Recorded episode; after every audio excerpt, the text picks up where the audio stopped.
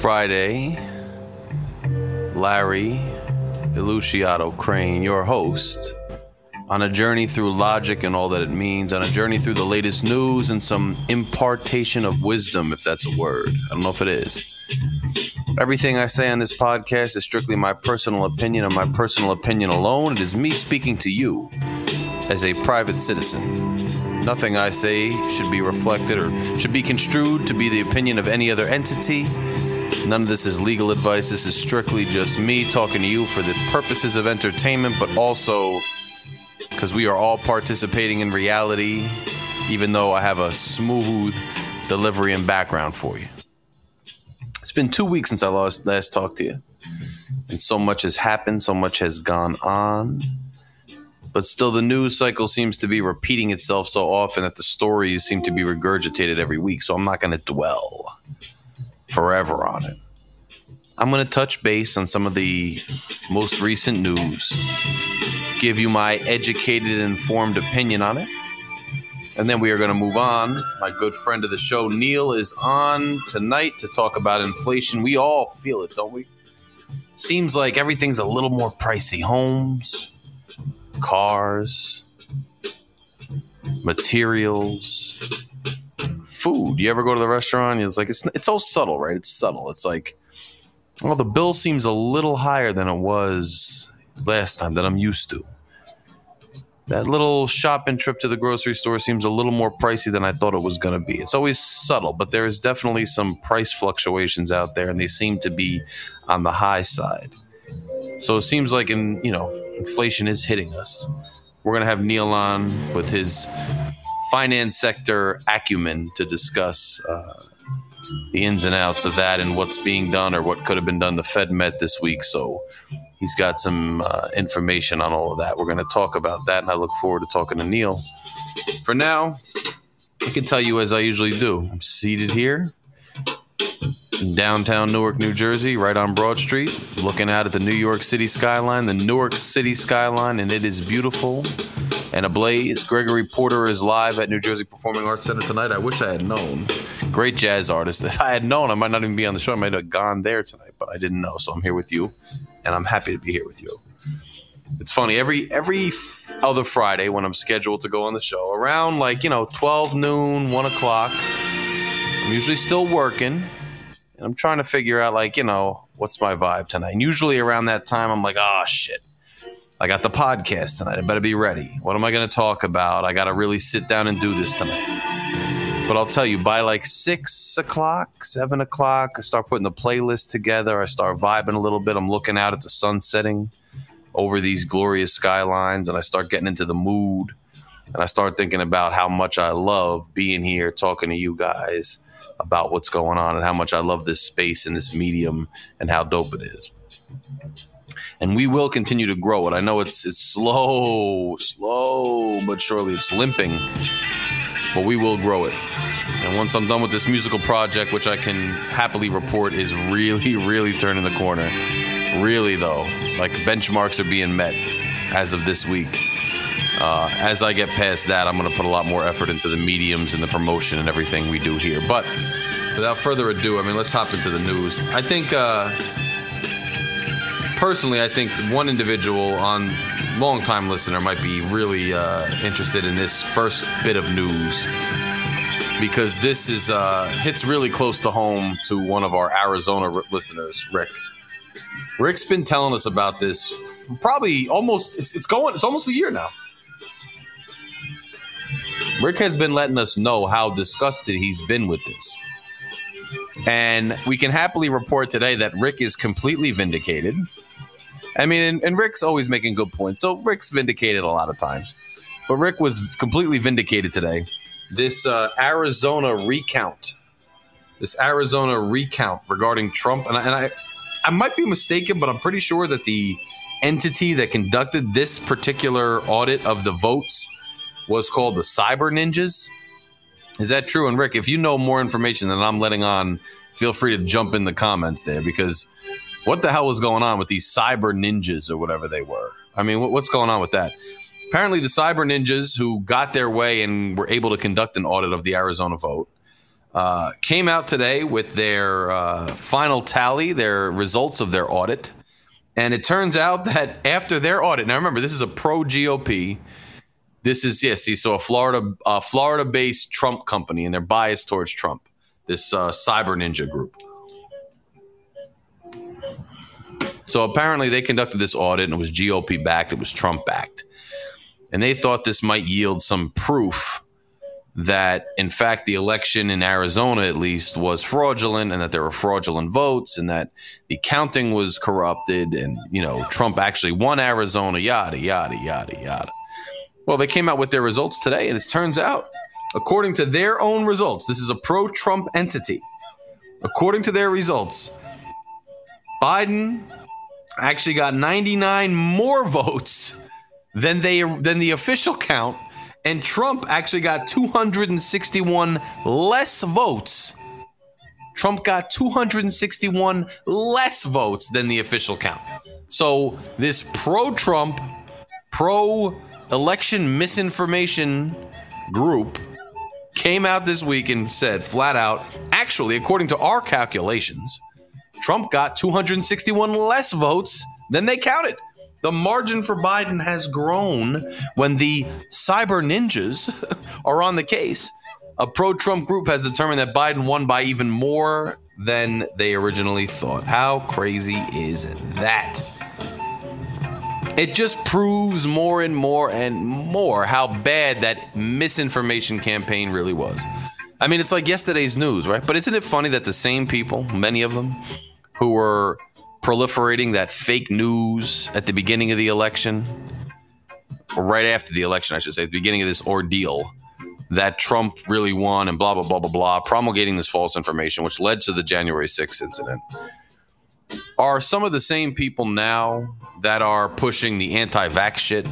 Is that really a surprise to anybody? I assure you, it's not a surprise to me. No, it's just interesting, right?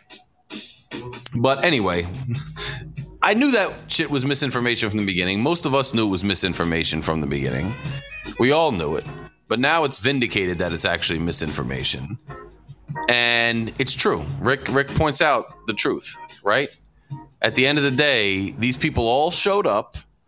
They all showed up protesting and all this other nonsense and at the end of the day, it was all based on falsities. Just like they're protesting and raising all this hell about the vaccine, it's based on falsities too. It's the same people, they just pivot to the next conspiracy because they got nothing better to do. But it was interesting. So, more Trump nonsense. We pretty much moved on from Arizona.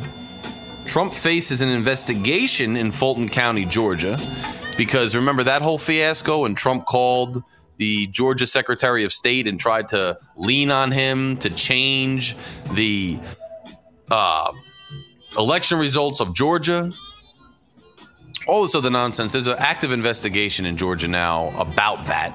He's on the hook for that. He's in trouble for that. So that continues to go on. The House, the House actually passed a bill, which is, you know, this is the kind of stuff that really aggravates me though. Like the House passed the bill, but we know it's not going anywhere. So it's kind of just like a letdown. Like the House can pass a bill all at once right? But at the end of the day, the Senate's not going to pass it, so it really has no teeth. So why do we even, you know, care too much about it? But at the end of the day, the House passed a bill. I mean, like, even if it's symbolic, it still makes a difference because the House passed a bill essentially reining in presidential powers. And I apologize for that noise outside. Somebody's got an absurdly, absurdly loud stereo system. I mean, it might be fun to be riding around right now in it, but I can't hear a damn thing. But now it's gone. Um, they passed a bill that would rein in presidential power severely, and, and, and, it was targeted to Trump. I mean, it's no no disguise. They're essentially saying that pardons themselves could be construed as a thing of value for purposes of bribery. So, if a president offers to give a pardon for some quid pro quo return, uh, a pardon could be construed as a thing of value, so it comports with the bribery statutes, yada yada yada. Um, they put some provisions in there that the president would have to answer in response to subpoenas because we know that the Trump administration uh, tried to obstruct in many ways with regard to uh, congressional subpoenas. So there's an interesting bill in the House.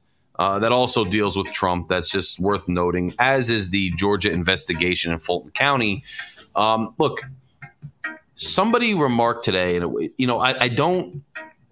Somebody essentially I, I, posted something about the Arizona recount and how it really yielded no extra results. It didn't change the outcome of the election. It actually, like I just said, bolstered Biden's victory over Trump. And an individual commented on that status and they said, look, essentially, that was a waste of money, right? Why didn't the uh, Republicans just take an L? Why didn't they take a loss and just move on? Why, why was it the way it was? Why did they pursue it? And I agree with that. And an individual then comments and said, well, the impeachment wasn't free either. I insinuating that, you know, we shouldn't have impeached him because that was also a waste of money and they should have just taken the L, yada, yada. I'll, we can discuss the first impeachment later, but the second impeachment involved this whole misinformation campaign. The second impeachment involved this whole um, insurrection incident. And the second impeachment was premised essentially on Trump's actions leading up to the insurrection. And one of those actions was him trying to interfere in Georgia certifying the results. They tried to interfere in various states uh, certifying the results. And then he essentially incited his followers to go obstruct the process of certifying the election congressionally. And the Fulton County investigation in Georgia is important because I just, you know, I thought the the House did a really good job in the impeachment trial, the second one, of laying out the case as to why Trump was culpable for his actions leading up to the January 6th insurrection. And I think any president uh, leading a country that claims to have free elections who engages in that type of uh, misinformation campaign, which does culminate in a violent riot in order to obstruct the results of a free election, there definitely should be consequences and they should be taken to task for it. And it's interesting because people like Mitch McConnell and other prominent Republicans who initially they voted down impeachment, right? They declined to convict Trump. And had they convicted him, it would have prevented him from ever holding office again, all these other consequences. They didn't convict.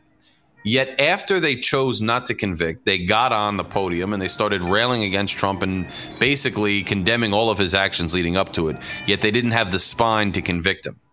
Well, hopefully, one of these local investigations, and I'm not saying this as a partisan, right? I'm really not saying this as a partisan. I'm not talking about this because I dislike Trump or whatever. This is an objective reality, right? It's obvious at this juncture that Trump promulgated misinformation and incited a riot that threatened the sanctity of our democracy. I mean, it's really not in question anymore. And the fact that congressional leaders in the Senate failed to convict him of the crimes that he so clearly committed, yet turned around after voting down conviction and publicly acknowledged the uh, discrepancies and acknowledged the crimes that he had committed and essentially railed against his actions is a real shame, right? They should have done what they obviously believed to be true and convicted him. So now we are left with these local investigations.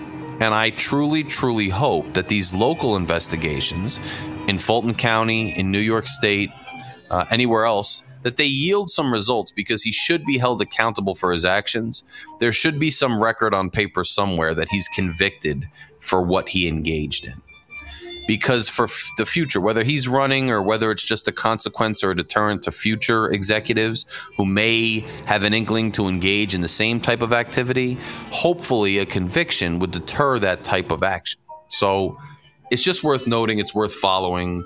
Um, and it's also worth noting that Biden news came out today that Biden will not uh, restrict the release of information related to January 6th. So, um, Biden is set to release details of Trump's actions on that day. So it should shine a little more light as we go through this inquiry uh, of the January 6th insurrection. It should shine a little more light and give us a little more information as to exactly what Trump was engaged in uh, and, and what his actions were on that date. It's just worth keeping an eye on. The vote tally situation in Arizona is hilarious. I mean, I stopped speaking to certain people who were proliferating fake information about the election because to me, you know, you could say a lot of nonsense about vaccines, you could say a lot of nonsense about all different issues, right? But when you start getting toward the sanctity of our democracy and you start putting blemishes on that and you start calling into question the results of a free election and using social media misinformation and mass ignorance as a mechanism and tool to topple our democracy and a free election, now you're really speaking to the heart of the matter. Now you're dealing with my soul right? Because I deeply believe in us having free elections in this country. So so I couldn't tolerate it, and I I stopped speaking to several people, and I stopped giving several people the platform on my social media and my you know mediums to spread it. And I don't regret it one bit. And this this result out of Arizona today vindicates that because it was all BS. It was all BS from the beginning. In other news, we have this uh, Gabby Petito thing and I don't take it lightly, right? It's it's a murder. Young girl was murdered while hiking with her boyfriend out west. And I'm not going to get too too much into. I mean, this isn't a, a true crime podcast, um, but you know, it's just it's just also worth noting, you know, the the controversy that surrounds that, and just the the general societal reaction we have to those types of things, right? So, every few years, if not every year, right? Every few years, the nation gets kind of fixated on one case or another. And nine out of 10 times, these cases really should just be local homicide cases, right? It should be local homicide cases, but people, for whatever reason, it goes viral and it gets out in the media and it gets out on the HLN and all these different things. Nancy Grace takes it up. And all of a sudden, it becomes a hot button case and everybody's following it. You know, it's like a tabloid case. We had it with OJ Simpson. Uh, we had it with Peterson. We had you know all these different cases, and you know Casey Anthony. So it's nothing new. It's interesting now in today's 2021 dialogue and in 2021 societal paradigm that now I'm seeing all these stories saying, well, you know, everybody's worried about Gabby Petito, but you know, we should worry about people of uh, minority descent. They go missing too. Why is everybody concentrating on this case instead of a different case? there's some validity in that, right? There's some validity in that because it's it's no secret that uh, scores of Native American women, scores of African American women, et cetera, go missing every year, and there's not that much attention paid to it as opposed to a case like Gabby Petito's case, right? And if you follow me on social media, you follow me at all, you know that I'm constantly trying to publicize and I'm constantly trying to get viral, you know, social media support for some of these missing persons and some of these individuals who have been senselessly killed, especially in my home city, uh, especially of minority descent. Uh, to try to get attention to it. It's an unfortunate societal thing we should look at and we should be introspective in analyzing it. But I do think that it's some of it is just a, a, a human phenomenon, right? This Gabby Petito and this Laundrie guy who they're looking for, who still has eluded authorities, uh, as of today. Um, the fact is, you know, and Siren points out something good. There's a reason for the lack of cooperation uh, from the boyfriend. I think it's honestly just a confluence of all kinds of issues, right? I think you never know what's going to catch fire because you could say the same thing about any case that the left is more fixated on, right? Talking about police violence cases, police brutality cases, uh, there are several types of cases of those of that type, several cases of that type, I should say. Excuse me, that that happen every day. But some cases just catch the attention of society. Some cases just catch the attention of the media and they just cause this rapid communication amongst people that results in like a a, a notable uh, case. And and Rick makes another good point. It's just that. It's just it's just for some reason or another, people get fixated on one case or another, and it just happens that they f- start following it, and they it just it just generates interest.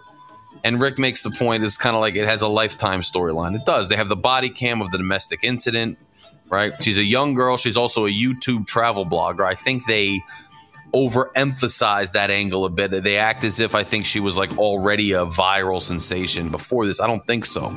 I think she, and I don't know, you tell me if I'm wrong because I haven't followed the case as much. I think she started to kind of blog and post on YouTube after she started going on this trip, right? So she was on this trip and she was blogging about her van and their journey. And then she turns up missing. And then because she's already on YouTube and because it's interesting to people, it just takes a life, takes on a life of its own and people start running with it. So it's interesting. I'm not trying to knock people that say, you know, we should be introspective of ourselves as a society and we should look at some of the cases that don't get the same amount of attention but I don't think it's intentional. I don't think it's necessarily the result of any kind of societal, uh, you know, inequality. I think it's just more the result of this is just how the society is, how humans are, right?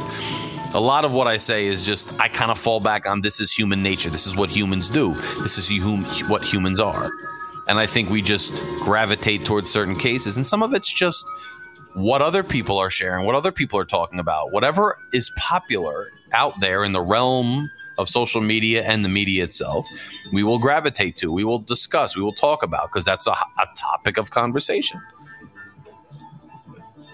And these algorithms are serious because, by the way, I started like it's a side, it's a tangent, but I started this like Miami Dolphins podcast because I'm a Dolphins fan. It is what it is, and I know I'm in for a weekend of hurt. We got a starting quarterback out. I don't think Miami's going to win, and Rutgers is playing Michigan, and Michigan is doing very well despite Rutgers three and zero start. I don't know. I'm for a world of hurt this weekend, but beside that, I started this podcast and like from the beginning, right? The first couple shows I aired, I was getting 500 plus views like very, very, very quickly within a few hours of releasing the video. And I viewed the video on a, you know, a, an outside account once. And they asked me when I was viewing it, some little pop up came up from YouTube and it said, What do you find interesting about this content? It was like, like A, it's interesting. B, it's controversial. C, it's what. So YouTube was trying to see why I think. YouTube was trying to ascertain why my video was kind of going viral to kind of see who they could point it in the direction of, I guess.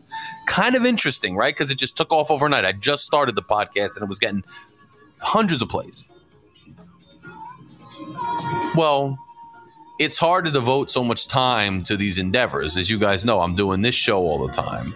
I had that show. I'm writing for things. I have a day job. So it's hard to maintain the interest. I think a lot of social media people like they really have to dedicate themselves to putting content out constantly and really dedicate finances and energy and everything else to really go viral if that's their goal. And I just stopped. I'll be honest. The season ended. I didn't have as much enthusiasm. And there's guys on there that get so big that Miami radio personalities who are notable have them on their shows.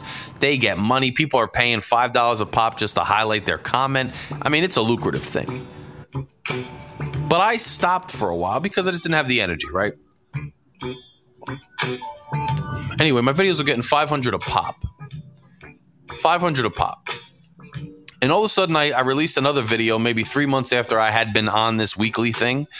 And all of a sudden, I get 40 views, and it's like impossible. It's like hard as hell for me to reach even 50 on any video I put out lately on that same channel. And my subscribers are stagnant, and everything's stagnant. And one person commented, Oh, I'd like to see more content more quickly, or whatever. The reason I bring that up with relation to the Gabby Petito thing is I think that these algorithms too, they're they're looking. I feel like they're searching for the next big thing. When there's a new news story or there's a new account or there's something new, a new video, a new meme, a new GIF, something new, I feel like the algorithms are trying to see if it's got the potential to go viral very early. And then if it dies, not only do people lose interest and not see it, but the social media algorithms, the internet algorithms, even the search engine algorithms, dare I say, stop putting that story or that topic at the top of the list and people stop seeing it. I think YouTube stopped putting my videos in general search topics at the top of the list, etc. So it died down. I don't think this podcast gets any type of publicity or um, algorithmic uh, benefits. or algorithmic um, preference, should I say. And so I think part of the reason is just this Gabby story took off. It just did. It is what it is. I think that's what's going on in our society. If something takes off at the local level, then the national media picks it up. At the social media level, then the internet, then the media pick it up, etc. At the Twitter level, then the media picks it up. At the YouTube level, then Twitter picks it up. Then blah blah blah blah blah. It's just this odd phenomenon of viral things and this Petito case has seemed to kind of take that on. So it is what it is. We follow that case. We hope they catch Laundrie. He's wanted for questioning at the very least. I think he's going to be wanted for murder. We'll see what happens. Uh, in other news, internationally, you know, just I wanted to put in perspective. You know, we constantly talk about this country and all the injustice in this country and et cetera, et cetera. I'm not saying we don't have injustice in this country. But some of the freedoms that we enjoy are just a whole different level than other places. So, news came out this week that the Taliban was now reinstituting public executions for people convicted of murder, which, hey, we kind of have public executions, maybe for that or against that, depending on the standard of evidence, et cetera, et cetera. But they're also bringing back the amputation, the public amputation of limbs for people that are convicted of stealing. Literally, you're going to cut people's limbs off because they're stealing. The Taliban has said that, and when they're questioned about this, they said, hey, look, we don't want the international community critiquing our laws. These are our laws. You're from the outside. We do this. This is what we do, period. Terrifying, to be honest. So we may have some arbitrary laws, but, you know, take a look around the world. It's not as if the United States is some beacon of oppression as compared to the rest of the world and the rest of human humanity. They're reinstituting amputation of limbs for stealing and they're acting like it's acceptable. In the United States, you steal something once, cops may look the other way. Steal something twice, maybe you get probation. I mean, come on. These people are losing their limbs. So this whole idea with the Taliban too, it's getting worse over there. We can still debate Biden and Trump's decision to pull out of there the way they did. In India, 30 plus men have been indicted for the gang rape of a 15 year old girl. Now, it wasn't all at once, thank God, but apparently her boyfriend recorded himself raping a 15 year old girl. And then he used that video to pass around to other men in the area who then extorted her with the video because she was shamed of the video. They basically used the video to threaten her so that they could then engage in sexual activity with her. And up to 30 men have been named as individuals, suspects, and charged with the rape of this 15 year old girl. Now, this whole rape culture slogan just so you know, the whole slogan came about from India. Because in India, these types of violent gang rapes, it happened when a young teenage girl was raped on a bus with several objects and she actually died from the trauma. That's where this rape culture phrase came from. That's where it came from, right? And I'm not downplaying our use of the word rape culture in the United States because there's a problem, but it's a different problem, right? And the only reason I bring this up is again not to hold the United States as some beacon of of justice and, and everything, but compared to the brutality and terrible nature, you know, human nature around the world, you know, you got to put in perspective some of this international news. And that's why I even brought this up this week. I usually don't do international news so much unless it directly relates to a U.S., you know, involvement somewhere. But it's just worth noting the atrocities that go on in the world, not to say, oh, we should be fine with status quo, or we should look at them and be grateful for our own problems. But just to put in perspective the, the amount of pain, trauma, oppression, uh, brutality that goes on in, in the world, to then shine a light here, you know, it just puts in perspective what we should value about our society. And it is worth protecting and it is worth, you know, representing in a positive light, even though we may demand change. It, it just is. It just is. We can always do better, but we, we, we've made certain human advances that shouldn't be overlooked. and definitely should not be taken for granted. And obviously, that, that includes the melodrama about vaccines and masks, right? Every time you turn around, there's some melodramatic post about somebody's freedom being stolen and how oppressed they are and how America used to stand for something and now they're against their will being subjected to harsh experimental medical treatments. It's so melodramatic when you think about the fact that the government in Afghanistan is cutting people's limbs off, severing people's limbs over stealing probably food that oh you have to wear a mask to enter a certain public building or oh you can't go into certain buildings if you didn't get a 2 second shot where the side effects at worst are over in a day.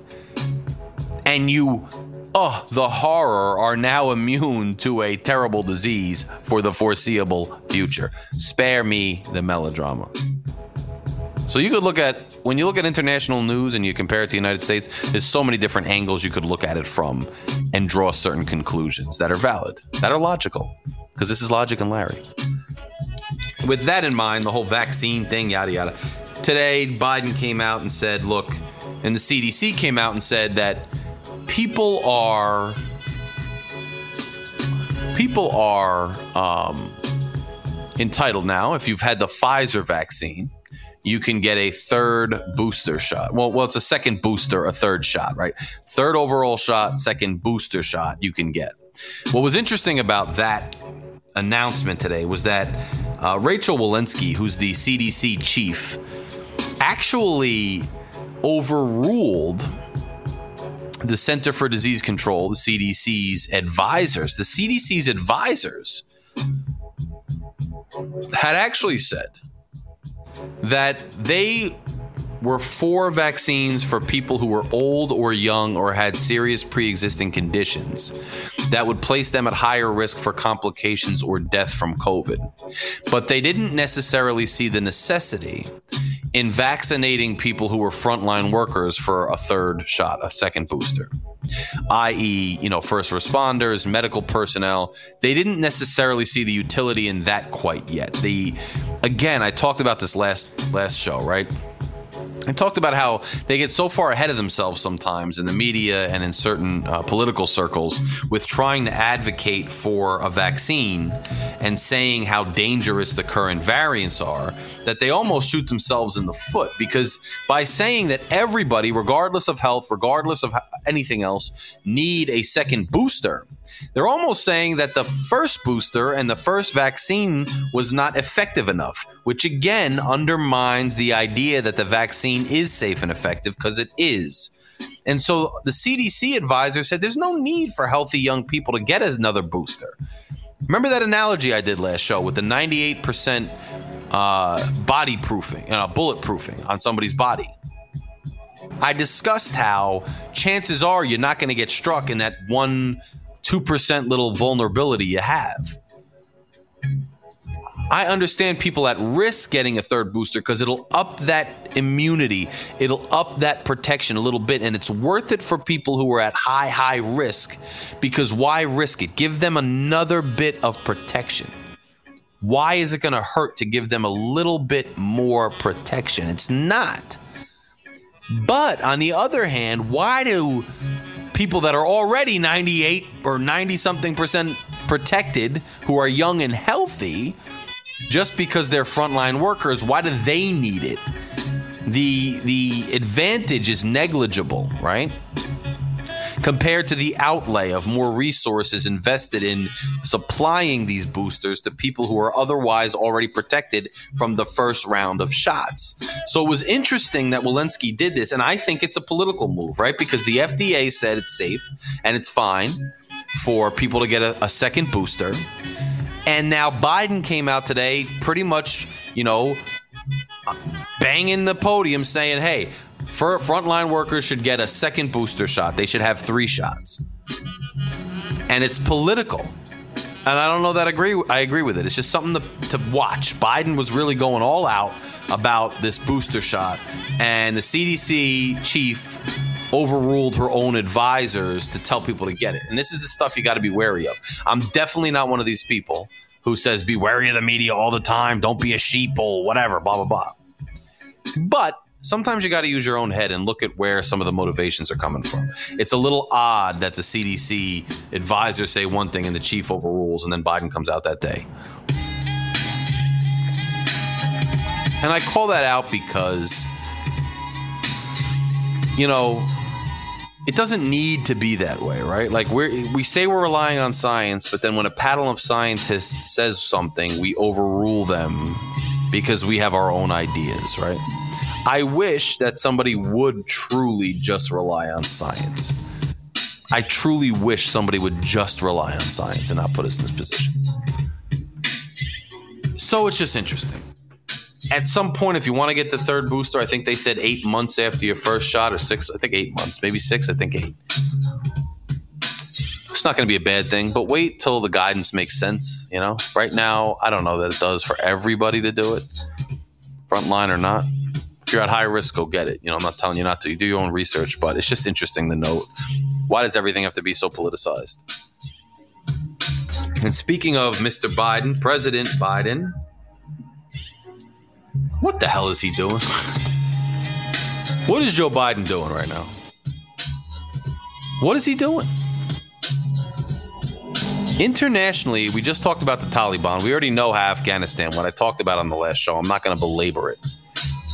But how about this border situation? Remember, I said, I think I, I might have said it, I might have mentioned this border situation in the summer when I did that little mid hiatus summer show. And I definitely mentioned this border situation last show. I definitely mentioned the border situation last show, without a doubt. And what I say about it, what I say about it, I said last show that Biden had a lack of a policy at all at the border, right? I said he was so shell shocked by Trump's ridiculous policies that were meant to deter that turned out disastrous and were inhumane, that Biden was allowing the border problem to fester and to grow into more of an issue because he was so hesitant to have any policy at the border. I said that. And it was growing into a problem because there was no policy, whether it's going to be middle of the road policy, hardline policy, soft policy, whatever. There was just no policy. There was no cognizable, viable policy at the border. Biden was just not doing anything.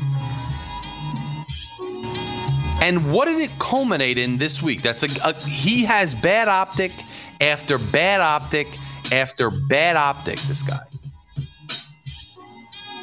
You had a so because there's so much misinformation, as I've come to ascertain, there's so much misinformation about the border. People are getting it through word of mouth, this and that. They don't know what the policy is. It seems like it's a soft policy to some, to others, it's a hard policy. Whatever the case, all these Haitian refugees, all these Haitian refugees wind up in Texas, and there's a there's a absolute border crisis.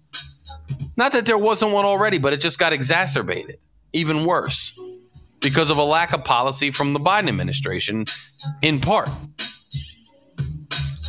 And then you have the absolute terrible, pathetic optics. You couldn't you couldn't draw up in a in a parody a worse optic than a damn border patrol agent on horseback with whatever it was, uh, some kind of strap looked like a whip wailing off on people running back across the damn river on horseback. How bad? You couldn't make up an optic as bad as that. And yeah, he said today that the individual who's responsible for that, the end of the agent who was on horseback, would be held accountable. And horseback is one thing, right? Horseback, that's like a hollow connotation.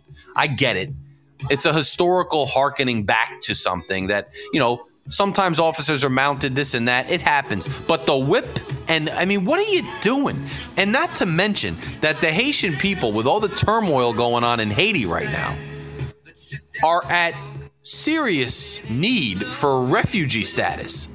It's completely understandable why they would come here. Give us you're tired, you're poor, you're hungry. What the hell else are they right now? Everybody was mad at Trump when he said shithole countries, and so was I. Well, why is Biden deporting these people en masse when a month or two ago his policy was up in the air so much that border people and ICE officials didn't even know what they were supposed to be doing because they weren't supposed to be doing anything because their hands were tied due to lack of policy. Now all of a sudden they're loading up Haitians by the bunch and sending them back. You know, is Biden a friendly to immigrant refugee person or anti or middle of the road? Are there criteria he's looking at that have to be met? I'm sure there are, but he's doing a terrible job of publicizing it if there are uniform standards or a uniform policy anywhere. What's he doing? You know, at first I resisted because I know the whole Obama policy on the border was misconstrued, and Trump used the loophole and kind of the technicality to accuse Obama of setting up the youth holding cells. When we all know Obama set up a policy to separate children from suspected child traffickers, Trump just used it as a catch all, as a general deterrent to separate any child from any adult. We know. But what the hell is Biden doing? I defended and resisted the criticism at first with the border, but there's no excusing this anymore. He seems like he just doesn't, you know, it seems like Joe came in with a whole lot of zest because he knew he had to unseat Trump because he knew Trump was a real detriment to this country, which I agree with, right? It seems like Joe had a ton of experience as a senator and he was a real statesman for decades, right? And it seemed like he maybe thought that goodwill and a fun personality and just loving America was going to get him through four years as president of the United States. And I don't think that's working out for him too good in the first year. Because you also got this whole this this infrastructure bill debate, and this is what's going on with that. Now you know I'm a huge, huge, huge fan. One of the best things I thought Biden put forth in his agenda and his platform was investing in our national infrastructure. The New York New Jersey corridor is desperately in need of tunnels and rail, etc., bridges and the country's in desperate need. There's no excuse for us falling behind other countries in our infrastructure. None. Our infrastructure is crumbling compared to other countries. So I've been such an advocate for his infrastructure agenda, right? And he got this $1.2 trillion infrastructure bill through the Senate with 19 Republican senators supporting it. And I applauded that and I applaud it now, right? And I apologize for the sirens. I mean, again, I'm broadcasting raw and live from Newark. But he got Republican support for this thing. He got it to the House. Moderate Democrats said they want to vote on that $1.2 trillion bill ASAP, right? There's no use in holding it up. It's already passed the Senate. As soon as the House passes it, it goes right to the president's desk. Why wouldn't you? Why wouldn't you pass this bill? And I agree with them. They got Nancy Pelosi to set a hard deadline for a vote on the bipartisan infrastructure bill, the $1.2 trillion bill, for this coming week, the 27th of September.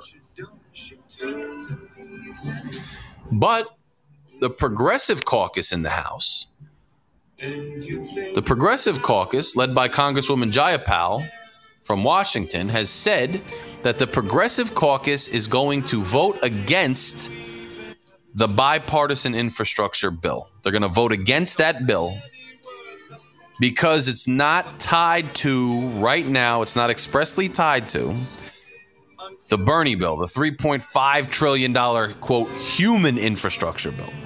And if they don't get everything they want in entitlement spending, they're going to sink an infrastructure bill that we all agree we need. And the Republicans, Kevin McCarthy, who basically has shown himself at this point to be nothing more than a Trump lackey and somebody out for himself politically who has no interest in governing responsibly for the United States. he has the auda- audacity, despite the fact this is a bipartisan bill, despite the fact that 19 Republican senators voted to pass it, including even Mitch McConnell, despite the fact that we need it, that it's highly popular with the American people, Kevin McCarthy, the Trump lackey, has now started to officially whip against support for the bill. So McCarthy is actively trying to get Republicans not to vote for the bipartisan bill. So on one side, you have the McCarthy people and the conservatives just trying to obstruct, not because it matters, right? His excuse is, well, we already know it's tied to the $3.5 trillion Bernie bill. That's nonsense. Actually, the reason it's coming up for a vote on its own is because it's not tied to the $3.5 trillion Bernie bill. It's not tied to that bill. But he's just making stuff up because what he cares about is not substance. What he cares about is not policy. What he cares about is not spending. It's not taxes, right? All McCarthy cares about.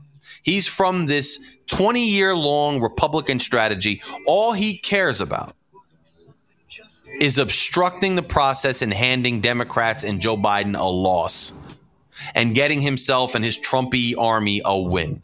He doesn't care about what's good for the American people. He doesn't care about what we need as far as infrastructure. All he cares about is giving Biden a loss, giving Democrats a loss. But on the other side, the progressives are so hell bent on getting everything they want at once that they are going to tank it too, quite possibly. As of right now, five Republican members have said that they will support the bipartisan infrastructure bill. But the progressive caucus within the Democratic Party, I think, is about 60 deep, 90 deep.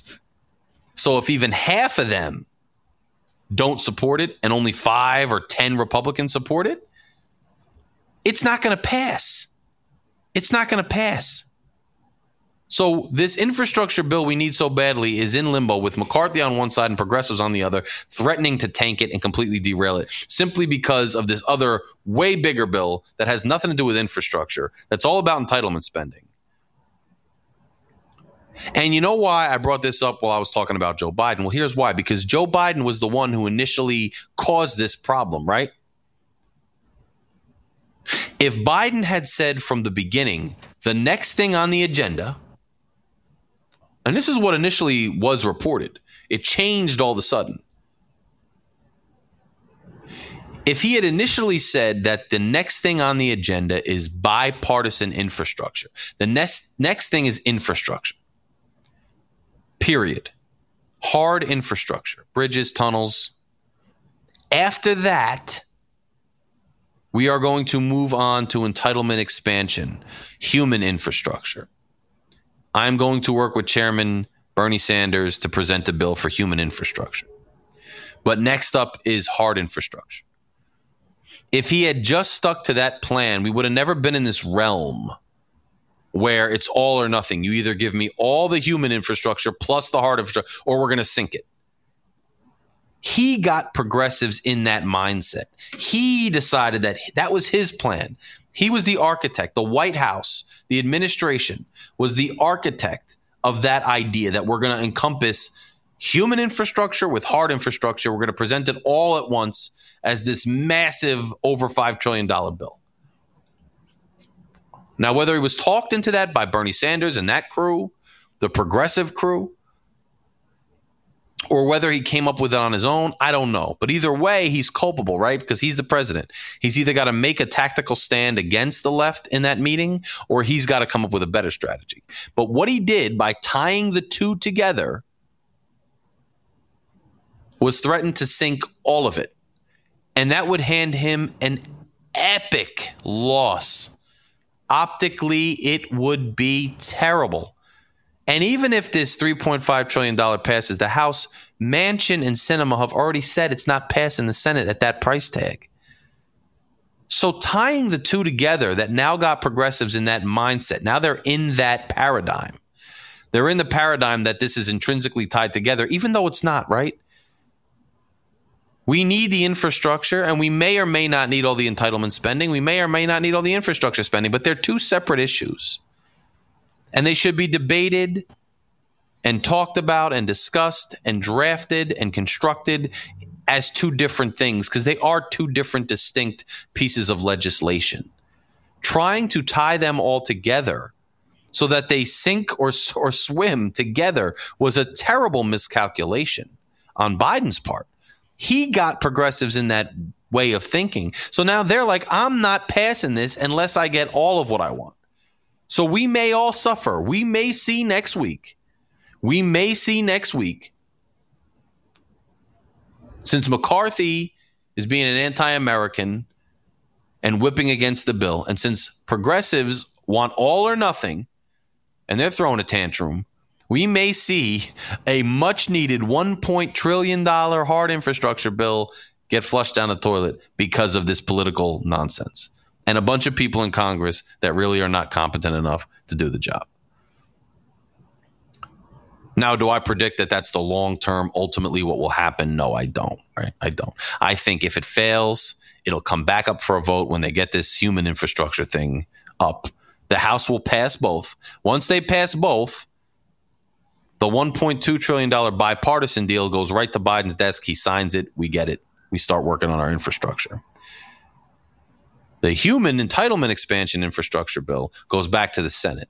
And when it goes back to the Senate, it's dead on arrival if it's 3.5 million because of Manchin and Sinema. It's dead on arrival. And so they'll start working. So actually in in practicality, in reality, I think the bills are going to be separate, and I think one's going to become law and the other one's going to get debated as they should separately. But next week there might be a lot of bad optics because they're going to adhere to the compromise they made with the moderate Democrats. They're going to put it up for a vote.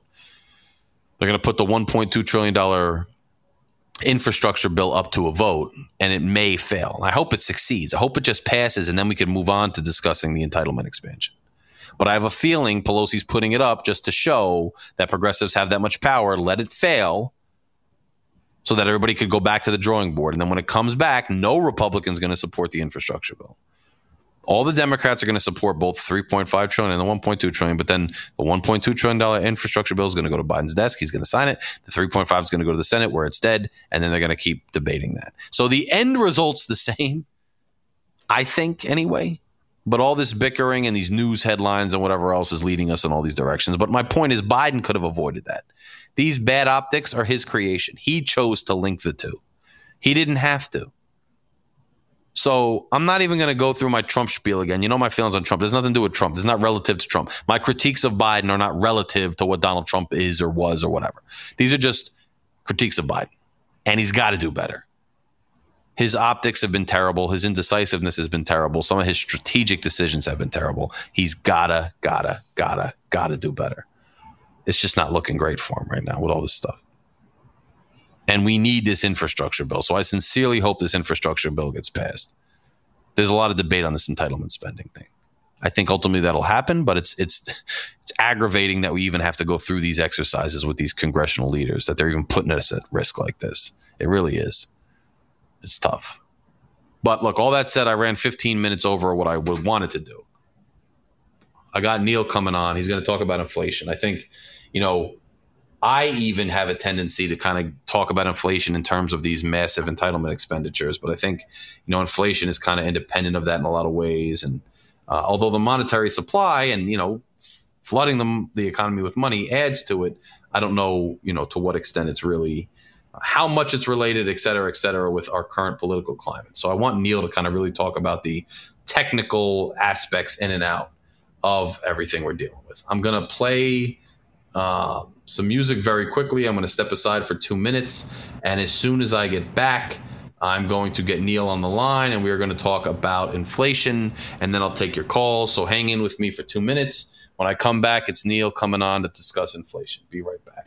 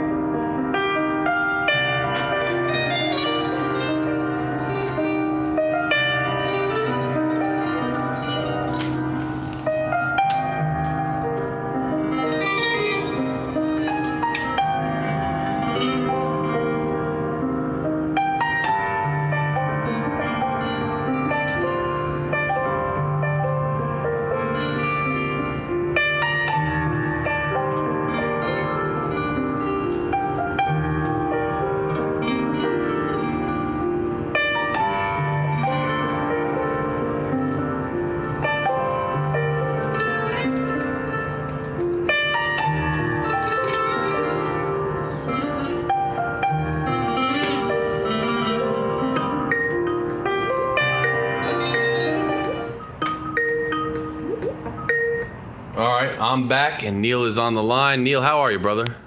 I'm doing excellent. How are you, Larry? I'm good, man. How was your summer? It was good, man. Didn't uh, wasn't as uh, as much of a bacchanal as I expected it to be because Delta put a uh, a uh, hamper on things. But uh, yeah, overall had a good time. How about you? Pretty good, man. I'm happy for fall. I'm a fall guy a little bit more. You know, it's football God season. it, man. I fucking hate fall. Do you? you hate, wait a minute.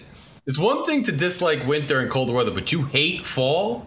No, everything dies. The sun goes away. Oh, like up God. here in the Northeast, it's like six months until it's warm again. It's just awful. Oh my god! I, you have a whole different take than I do on this on this fall. I know. I've seen your pumpkin spice post. I'm sure you're drinking a latte right now. dude. I am. I love pumpkin spice, which is I know very extremely basic, but I do enjoy it. I enjoy it. So I got pumpkin bread, pumpkin spice. I'm all about it. But um, I'll do. I'll do a pumpkin beer. Maybe that's about it. dude, pumpkin beer is not bad. I'm, I'm a pumpkin beer fan too. Um, all right, so listen. Obviously, a lot of people are concerned about inflation, um, and and I think we have a tendency to look at like any price fluctuation that goes a little bit higher and be like, oh my god, this damn inflation.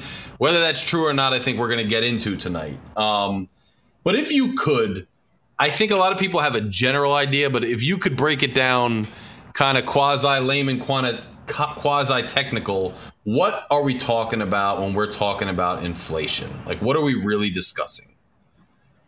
Right. So, yeah, just as a preface, you need to be friends with more economists because you know these any, anything dealing with ec- macroeconomics like this, especially inflation. I mean, people spend entire careers studying this, and the government spends you know millions of dollars studying this because it because it matters so much. Um, so you know, I'm not exactly like you know an expert, and uh, I haven't spent any like you know academic time studying this, but Right. you know, generally speaking, you know, inflation is, you know, the decline of the purchasing power of your of your dollar. So each dollar buys less. Um, so goods and services cost more, and uh, you know, obviously there's fluctuations in you know individual products. There's especially fluctuations of like the gas pump and and things of that Right. nature. And there's, there's regional fluctuation. You know, everybody moves to a certain region, and you know, rents go up. Um, but generally, what they're talking about, you know, at when they're talking about it in the news, um, like they have all summer, everybody's concerned about it. They're talking about, you know, macro inflation across, you know, multiple asset types and classes. Right. Um, yeah. So, you know, everybody, and it sounds obvious to us too, and it should sound obvious to a lot of people, but to a lot of people, it's not. I constantly see people like, well, why don't they just give everybody twenty thousand dollars? Why don't they give everybody a million dollars and everything would be solved? I'm like, obviously, the more money in circulation, the less a dollar is going to be worth. I mean, would it be fair to say that if you boiled it down to like a really basic layman's thing, it's just you know the worth of something is almost determined by its scarcity, right? If it's harder to get, it's worth more, and if everybody has tons of money everywhere, each bill is going to be worth less. Is that kind of a decent way to? I mean, in economics, they refer to that as helicopter money, like flying over and just Uh-huh. throwing money out of a helicopter at people, um, which is, you know, sort of what they, you know, did um, as part of uh, some aspects of the stimulus package in 2020. Yes. Um, and I guess carrying over to 2021. But yeah, absolutely. I mean, the primary driver of inflation is um, like the monetary supply, and it's not just you know obviously it, it's good to demonstrate a principle with like the extreme scenario being helicopter money, Mhm. but it can be you know economic expansion and increased wages. It can be Right. from tax cuts. Right. All of a sudden, they told everybody nobody had to pay taxes next year. We'd have a lot more money Right. and then we would, we would spend it. It could also come from increased government spending, like you were just talking about the infrastructure bill. That 3.5 trillion dollars has to be spent. Yes. It could be spent, you know, if you're going to be building roads, bridges, and other infrastructure. I mean, you look at increases in the cost of things like copper when you're talking about commodities, because Uh-huh. you have to have the wires, and then you know everything that goes down in the supply chain to make, you know, your you know your telephone wires, your phone lines, your internet lines, and you know that applies to everything: I mean, pipes, steel, roads, Yes. asphalt, gravel, things like that. So let me And ask. there's also some more, just just to touch on, since we're going to be talking about Yep. banking, and there's also some more technical things that can cause, you know, inflation, such as, you know, like for example, banks for you know historically required to uh, hold uh, some of their money in reserve. Um, Uh-huh. But as the Fed did last year, they can say, well, you no longer have to hold any money in reserve, and so that increases the money supply as well. Interesting, and we I think we touched on that in one of our previous conversations, but I hadn't even that hadn't even been on my radar. That makes a lot of sense too. Um, so before we even get into like causes specific to today and, and what the Fed is doing, do you think, you know, there is an inflation, I wouldn't say problem, wouldn't classify it as a problem, but is there, you know, inflation occurring today that is relative to recent times considerable, or is it kind of just hype? Is it, I mean, is there inflation going on in certain sectors, or are we kind of misreading things and is it kind of just hype? You know what I'm saying? Is it is it real or are we just talking politically that prices are going up, et cetera, et cetera, right now? Feels like there's inflation. Yeah, I mean, it's, you know, I, I always think when I start thinking about like whether or not I feel inflation, mm-hmm. I feel like it's more like at the end of the month if you were like you know like our parents used to do like balancing your checkbook at yes. the kitchen table. yes. You know, you would say like, oh, I spent more money this month, but I think like you know we've all moved so much to like credit cards and everything that yes. I, I, don't even know like I would notice like unless it was like I went to like you know say if I went to like the same restaurant right you know like every day every you know week once a week and then I realized like oh I got the same thing you know I was like oh I'm paying I'm paying more for this right you know it's really easy to notice like when it's at like the gas pump Yes. You know, that's easy because you drive by and it's like, oh, gas prices going up. yes. You know, but I mean, like the question, like, do do I think it's like a problem? I mean, we could talk more in more detail, mm-hmm. but like, no, I sort of, I I'm not going to say I agree with the Fed because I don't have their expertise and experience right. and access to information, but I would say that like I defer to them and don't have a problem with their categorization of like the current effects of inflation is like not entirely unexpected and transitory, meaning that whatever's causing them or the issues are going to eventually iron themselves out makes sense. And it was funny because i was at just for that little you know anecdotal thing i was at walmart recently. When i said that i meant it like and i literally spent 20 like not 20 but 10 minutes looking at my check looking at the, the self checkout looking at my check because I, the receipt i mean. Because i was like wait a minute it seems like this is a little more pricey for the items i got than i would expect but i couldn't pinpoint a certain item or whatever. Yeah. I, th- I think we know certain materials and things are a little higher but some of that could be expected from the pandemic, et cetera, et cetera. Um, and we've discussed that on the show at length. So I get what you're saying that it's kind of hard to really see, you know, the effects of it and to pinpoint it. And so there are experts that are charged with this very thing. And as of now, you know, they kind of have a theory on where it's going and we should be okay. With that in mind, this is stuff that I think people know a little less about. Uh, I know something about it, and I know you'd know probably a little more. And I know there's no economists on, but you know, when we're talking about the Fed, the Federal Reserve, if you could give us kind of a general crash course as lay person's terms as possible, what the Fed does and and what mechanisms are at their disposal to help them in what they're charged with doing, just to give an overview. Sure, and you know, just for future uh, podcasts, you know, if it uh, if anything blows up, maybe this um, this whole uh, current little mini um, controversy they're undergoing about uh, the securities that the uh, the Fed governors own. If you ever want to make a podcast about that, we can have a whole debate with your callers about uh, you know whether the Fed should exist and whether it's a net positive or net negative. Yes. I know a lot of people are always like, we need to go back to the gold standard, or we need to abolish the Federal Reserve. So that'll you, be its own To be honest, i have been trying to put together these little like uh, panel discussions, and I have a couple people that may that that kind of talk about this gold standard thing. So we will discuss that because I think it'd be a great show. To be honest, one day, honestly, we'll talk about that.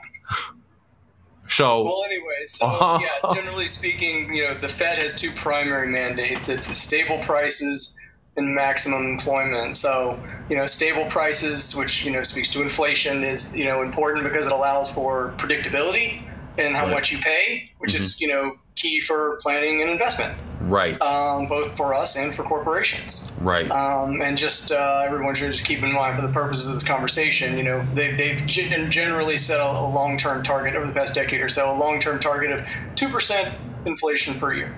Okay. Um, and then, you know, with maximum employment, um, there is no set target because obviously that's much more complex. Mm-hmm. However, I would think it was hilarious. It would be hilarious if they just came out and said five percent of you don't deserve to work. right, right. Maximum employment. right. Maximum employment is ninety five percent. Right, right. They wouldn't yeah. do that, but just Daniel Tosh, like you guys don't deserve jobs. So. right. So, but in in that vein, so they're balancing. I mean, their two primary objectives are the maximum employment and the target inflation rate, which they deem acceptable as about 2%. How do they seek to kind of balance that, right? I mean, so are you saying that the more money in the economy, the more employment that exists, and they're trying to have enough money that we attain as much employment as possible, but not to exceed, not enough money to exceed 2% inflation? Yeah, pretty much. I mean, we go back to what I said about the primary driver being the money supply. And so, um, you know, they can um, decrease the money supply by using their tools. And also, you know, if there's um, you know, say they think the national employment unemployment rate should be five percent, but you know we're at six percent, then you know they can increase the money supply because that will free up uh, money for investment, in which right. will involve creating new jobs. And so that's that's what they do. They just have these sort of uh, blunt tools, as Chairman Powell has described them, and others before him, I'm sure, to, to sort of you know put your foot on and off the gas to try to uh, reach these these two target mandates. Got you. So now, over the last several, you know, couple of years now, we've been dealing with this pandemic, which obviously caused an abrupt economic contraction because we obviously sat everybody home, we closed everything down. What has the Fed been doing during that process to, you know, help the economy not to completely contract and had you know help it to rebound? What what exact policy have they been implementing during the pandemic just to orient everybody to where we are? Right. So you know some of the tools they have um, in place you know everybody's familiar with the or should be familiar with uh, you hear about like the fed's rate. Uh, mm-hmm. they meet eight times a year and then you know come across the news oh rates unchanged or Fed decided yes. to increase interest rates. Yes. And you know what what that means just to give everyone a little primer on that is like that's that's their target rate. And that's their target rate for what's called the federal funds rate. Mm-hmm. and then the funds rate not to get too technical here but the funds rate is the rate at which like banks lend to each other overnight. Okay and so, like the Fed says, like, well, we, you know, if they they want to increase the money supply or decrease the money supply by by raising or decreasing rates, they'll like, you know, set this target rate and then they have some tools to implement that policy, primarily by paying interest on reserve balances mm-hmm. um, that banks will hold with them, or uh, the rates of their just just similar things that basically equal rate of return for banks that choose to participate in those programs. Right. Uh, and so that sort of sets you know sort of a range um, what bank, what uh, rates the industry should be charging each other, and these are all like short-term rates, like overnight. Yes. And so, you know, all financial institutions, like they're in the business of what's called maturity transformation. They take short-term lending, like they borrow in mm-hmm. the short term, and mm-hmm. it's the rates are as low as they can be because there's not it's, it's the least risky proposition right if i lend you money overnight you're less likely to like go bankrupt have somebody steal from you things like that it's the same with banks and what they do to transform right. those maturities is they they lend short term very low rates and then they lend out longer term at higher rates and so that gotcha. you know when the so when the fed lowers those rates that the banks are actually like paying on their on their short-term funds, then overall it you know it notches down the expense of say like you know how much you pay on your mortgage, right, things like that. Right. So you know during the pandemic, um, you know they've sort of been doing everything, uh, every everything that they possibly could. I mean, they've lowered the target rate back to the zero to one quarter of a percent range, mm-hmm. which was where it was held basically from the financial crisis in 2008 all the way through almost through 2016, I believe. Um, right. And th- this was historically low. I mean, we've never seen that in our entire lifetime. And only during the Trump administration did they start to notch those back up, which I thought was, was good. I mean, we can agree with that policy. We can't go forever with these artificially low rates. And, you know, the other thing they've been doing is they've just been buying assets. Uh, like you know, through we talked about it like in the early 2010s, following the financial crisis, mm-hmm. they call quantitative easing. Yes, so they're going yes. out and they're buying bonds and other debt securities on the market, and so they uh, they were ramping that down during the Trump administration, and then starting during the beginning of the pandemic, they had to they increased their purchases, um, and then this time they also, uh, I, I, believe, for the first time, started purchasing like corporate debt securities. Yeah. Um, and, and so yeah, that's basically what they've been doing is is just trying to increase the monetary supply so that we don't have a liquidity crisis.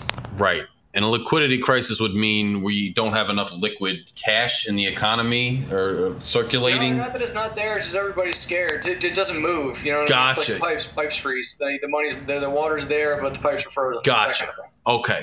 And so now you said, and I thought this was true, from the financial crisis in around 2008 all the way to around 2016 they were implementing these policies to keep the economy, you know, going and, and recovery or whatever. Did that's, we? You know, that's when rates. That's how long the rates were at the zero to one quarter of a percent right. range. Now that seems really low, and you said it was almost unprecedentedly low. Did we see in that time uh, rates of inflation that were higher compared to historical rates, or, or no? I mean, how did that how did that infect inflation? Um, so don't have the like that far back. Okay. Um, like, but it's it was uh, yeah. I don't have that far back data in front of me right now. But yeah, generally they've been they've been good at being. I think it was um, what we've been talking about leave before the, the years before the pandemic is that they were having trouble getting inflation up to that two percent range. Interesting. That's interesting. So, yeah. Right. So like when that, that that was sort of the conflict is that we've had had these artificial rates artificially low rates for so long which have their own negative effects in the economy they can create bubbles and inflation in certain asset right. classes they can lead to like risk taking and speculation and things like that yes. which we did actually see um, but like these the, but while these rates were this low they were waiting for inflation to kick up and economic expansion to kick up so right. that they could raise their target rate and it never really did that's so that was sort of a conflict that they were dealing with coming uh, essentially into the, the Trump administration. Interesting. That that is I did not know that, and I find that really interesting. Which maybe is I don't want to say a limitation, but one of the intricacies and something to look at with regard to the whole Fed system. If if that wasn't happening the way we expected, so then 2016 or so, the economy, would we say, is that when we kind of start finally recovering from that 2008 thing? What what was it then that enabled them to start to raise rates and, and try to get inflation under control or just get us back to where we thought we should be uh, from a rate perspective? What was it in 2016 that enabled that behavior?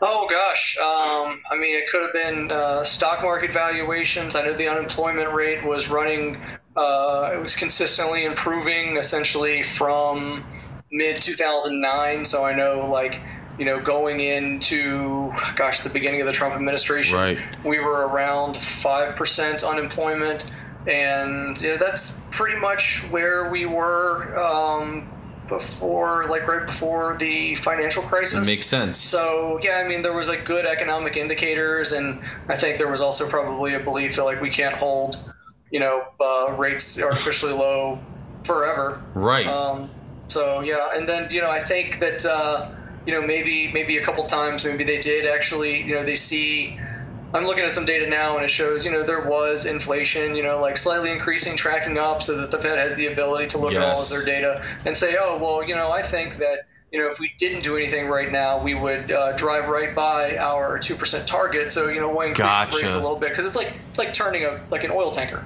Yes. You know, no, it makes sense. Yes. You can put the inputs in, but it, you know, it's the economy. It takes a long time to react. Right, right, right. That makes sense. So they're like, look, there's some indicators here, and this is speculative to an extent, but looking at the data, you know, if we didn't do anything, we might drive way by that, and all of a sudden, it's inflation is increasing rapidly. We need to scale it back now. The the inputs we put in now are going to have an effect slowly and down the road. That makes perfect yeah, you sense. can see even like the stock market prices before the pandemic like right. things were running up. It looked like a melt up scenario. Yes. And uh, sort of like it has over the past year but um, you know there were questions even then like is this real? Is this a melt up? Is this just because um, you know, just that's something that the Fed needs to, to get control of. I mean, because they went from uh, their target rate in um, the beginning of the Trump administration, or maybe maybe uh, yeah, maybe it was uh, between the zero and a quarter percent or a quarter and a half. Right. Um, but then by 2019, they raised it all the way up to um, above two percent.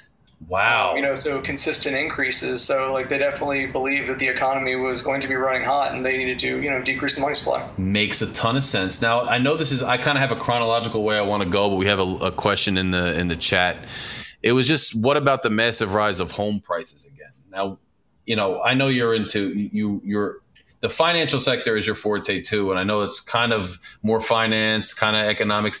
Is I, I don't want to get too far ahead, but there seems to be an increase in home prices. Does that have anything to do with inflation? Or is that just a phenomenon within that sector because of all kinds of factors? You know, like their houses seem to be pretty high price right now. Is that just because people are moving out of the cities? Does it have something to do with the rates? That's just a question yeah, in the chat. It's a little bit of all of the above. So okay the uh, yeah so the, the pandemic added an extra layer of complexity to all of like the microeconomic decision making that leads right. individuals to make the decision to buy or sell a home yes. which you know all together all of their actions together is the macroeconomy. Yes. You know but it's there and, and yes it has something to do with inflation and that you know the uh, the inflation number includes uh, valuation of home prices. I, I believe it's the, the owner's equivalent rent Yes. Uh, they, okay. They try to estimate like what their equivalent rent would be based on like their, their housing value or something. Yes. So yes. yes, that actually is factored into inflation when we see those numbers. But um, you know, I think it's it's definitely like you know that stuff's like really regional. Like I think like what what you said about people moving outside the city that yep. actually happened. I mean, we saw that. Yep. Um, and then um, you know, I, there's uh, there's been some stats coming out over the past uh, well over the past six months really since the spring um, about that just show like a decrease in, in supply um, and also like an increase in prices I guess for people who like really like had to buy houses. Right. Um, so yeah, another another complex situation. Right. But like I you know I thought about it as like with the supply side of housing is that like you know, if you were thinking about change, and I haven't seen anybody anal- analyze it this way, I haven't seen any data that specifically supports this, but just intuitively, I was thinking like, oh, if you were deciding uh, whether or not you were going to change jobs this year, mm-hmm. or whether or not you were going to like. Uh, uh, um, have a kid and uh, need to upgrade your house. Right. All of those things that go into like what is the demand or the, the, supply and demand in the housing industry. I thought all of those things were sort of put on hold like a lot right. of stuff was. Like, oh, we're not. I'm not going to go out and try to find a new job this year or have a kid this year because there's so much uncertainty Makes and sense. there's the complexity of the pandemic. Right. You know, so I think it has a lot to do with that. I mean, I've spoken to my brother about this because he's potentially looking to buy a house, uh-huh. and you know, we both decided to like let things settle out. Yes. You know, yeah. Like prices, prices were so high. Like, the question is, do do the prices ever come back down? That's, what I'm wondering. Yeah, because I'm I was looking just for that, you know, for the hell of it. I got a little bit of money to switch jobs. I was looking at houses, and it seems so inflated, just the housing price. That it, let me see if it settles down. But will it? I don't know. I mean, I guess we don't know the answer to that, right? Well, also, you know, the I actually. Um, was handling family business down in Virginia this year mm-hmm. and had to sell a home. And right. One thing that we, we were talking to folks about it, and this is obviously region specific to Central Virginia, right? Um, but due to the decreased supply in that region, um, what folks were experiencing was that um, people, um, say who like wanted or, or had to buy a home, they would have they would you know make offers on multiple homes, however long that takes over a course of weeks or months. Right. And each one would get sold out from under them. Right. Um, yes. And then, so what they would do is they would just when they found the next home that they really liked, that they fell in love with the place, they would just blow their load and over make an offer over the offering price. Right. And of course, what does that do? It increases the, yes. the statistics on housing prices. So, yes. Like it's definitely one of those things where like regardless of the stats, even if you went out right now and wanted to buy a house, like it just sounds like it'd be more of a hassle than it already usually is. Makes You'd end up, sense. you know, being underwater in your mortgage pretty quickly you know, yes. paying, you know, over market and, you know, and also like it might take you a while and you might have a bunch of bought out from under you. Makes a ton of sense, honestly. So that's just a good, just for Rick who asked that question, that's a really good response on that. So now, now Neil, let's talk about the pandemic hits now. So now we've contracted. Now the Fed has went back to a low interest rate type of scenario as they were pre 2018 19 they're trying to keep the economy going. It was maybe getting real hot but they're like whoa whoa it's going to cool off too much. Now where are we? Because now is where you know aside from the housing prices it seems as though and i don't know how much the labor market ties in i really don't but it seems like we went to like a, a forced cool down because we mandated everybody to kind of sit home and, and whatnot yeah. to now uh, like a heat up where the delta variant is is causing problems but overall like house building is ticking up so materials are going higher uh, i don't know if shipping costs are getting higher because of increased demand it seems like there's like a labor sh- i don't know if there is a labor shortage or not but it seems like everywhere i go there's help wanted signs people are like oh we're short staffed this and that the other thing yeah. the economy opened like really abruptly and and we we spent a lot in these stimulus packages and now we're looking at spending more and the economy kind of artificially was shut down and it's like almost artificially sprung back up. What's the fed how does that how does that relate to the fed's work? How does that relate to inflation and monetary policy? What are we looking at now? And you could even get into what the fed kind of discussed this week. I know they met. But you know post pandemic or coming out of the pandemic what are we looking at in terms of the monetary supply, what the Fed's looking at, the numbers they're looking at, what they think is going to happen? Kind of what's our perspective now? Yeah, so I'm going to go back to the first thing you were talking about and like the potential causes here. Uh-huh. So, like, there are a lot of things that go into causing our current state of inflation. As I said before, it's right. infinitely complex. Um, but there are some key things that people talked about. Like, the first thing is like, is this unexpected? Did it come out of nowhere? The answer to that question would be no, because okay. it's generally speaking, it's not unexpected to see inflation during a recovery following a recession. Okay. Um, just due to features of the economy, specifically like think about like having to hire new workers and yes. restart operations.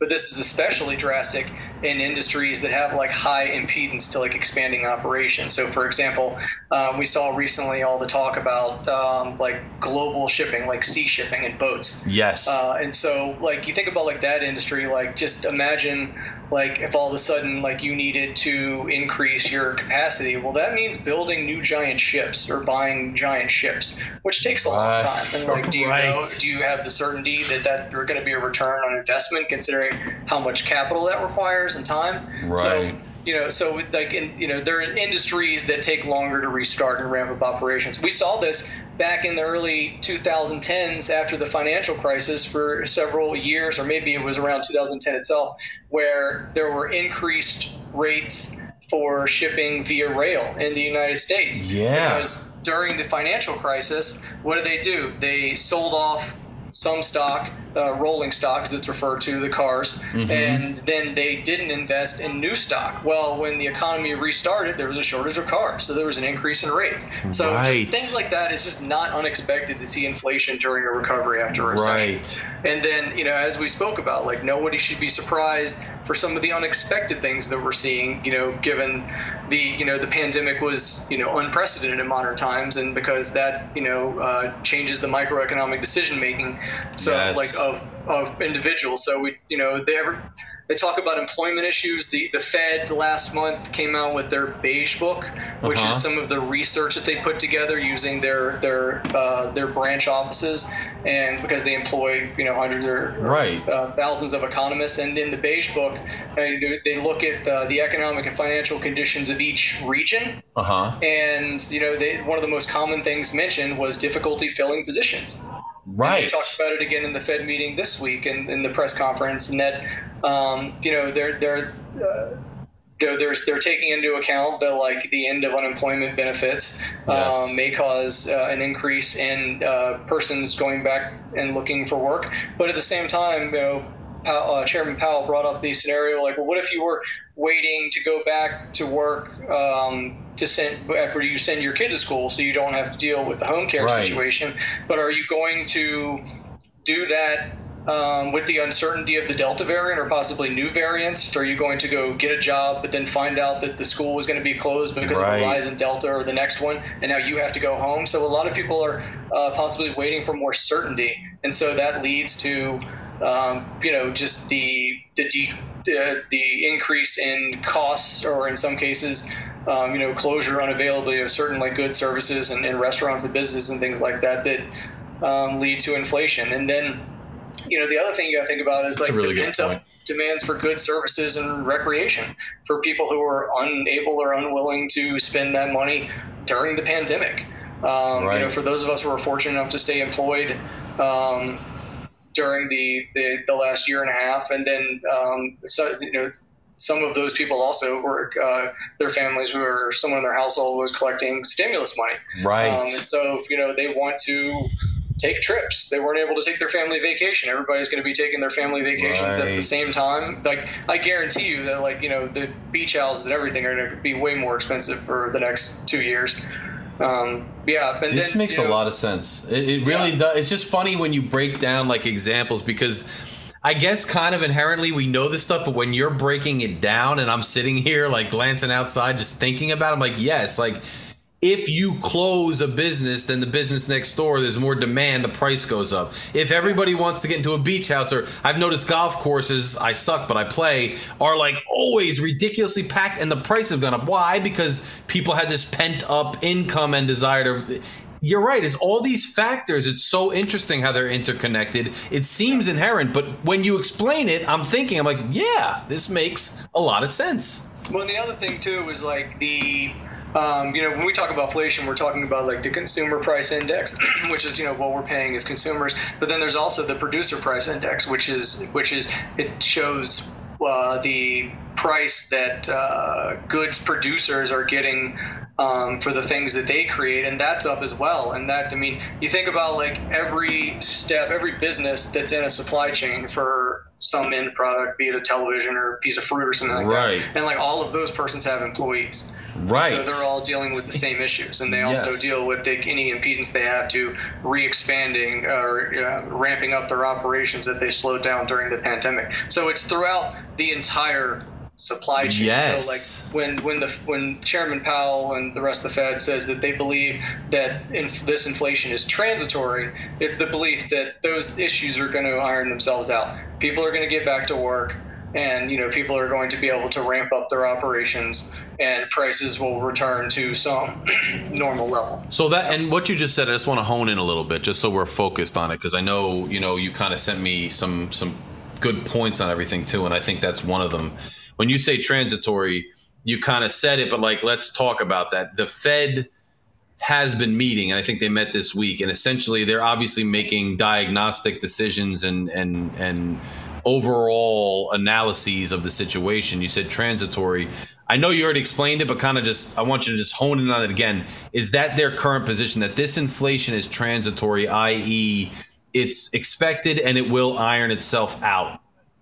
I know I just answered my own question, but I mean, is that no, kind of what? It's a good question. I mean, yeah. like they they've been using the word transitory at least for the past three months or so, and they've been consistent. Chairman Powell has been consistent. Uh-huh. Um, the, so during the press conference, um, you know, they people asked you know him to define that term, and mm-hmm. the way he defines it is that you know price increases will happen. Mm-hmm. But they will stop and they don't leave. They're not going to leave a permanent mark on the inflation process. He did make a note, however, that like we won't necessarily get those price gains back.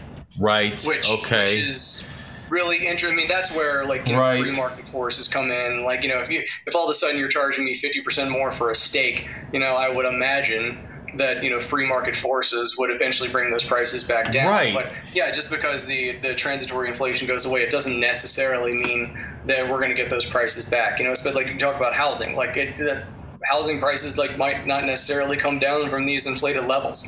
Right even though the inflation is transitory, you know, there's other market factors, other market factors, I guess, at play that you would think would would weigh in and help to regulate it, but may or may not, based on those market factors, which are variable and complex. That makes sense. Yeah. Um, so they met this week, the Fed, right? And I guess when you refer to a press conference and stuff, you're talking about this week. Am I right? Like, so the, the Fed said it's transitory, and and what it was the concrete result of that diagnosis, i.e., what's their plan going forward?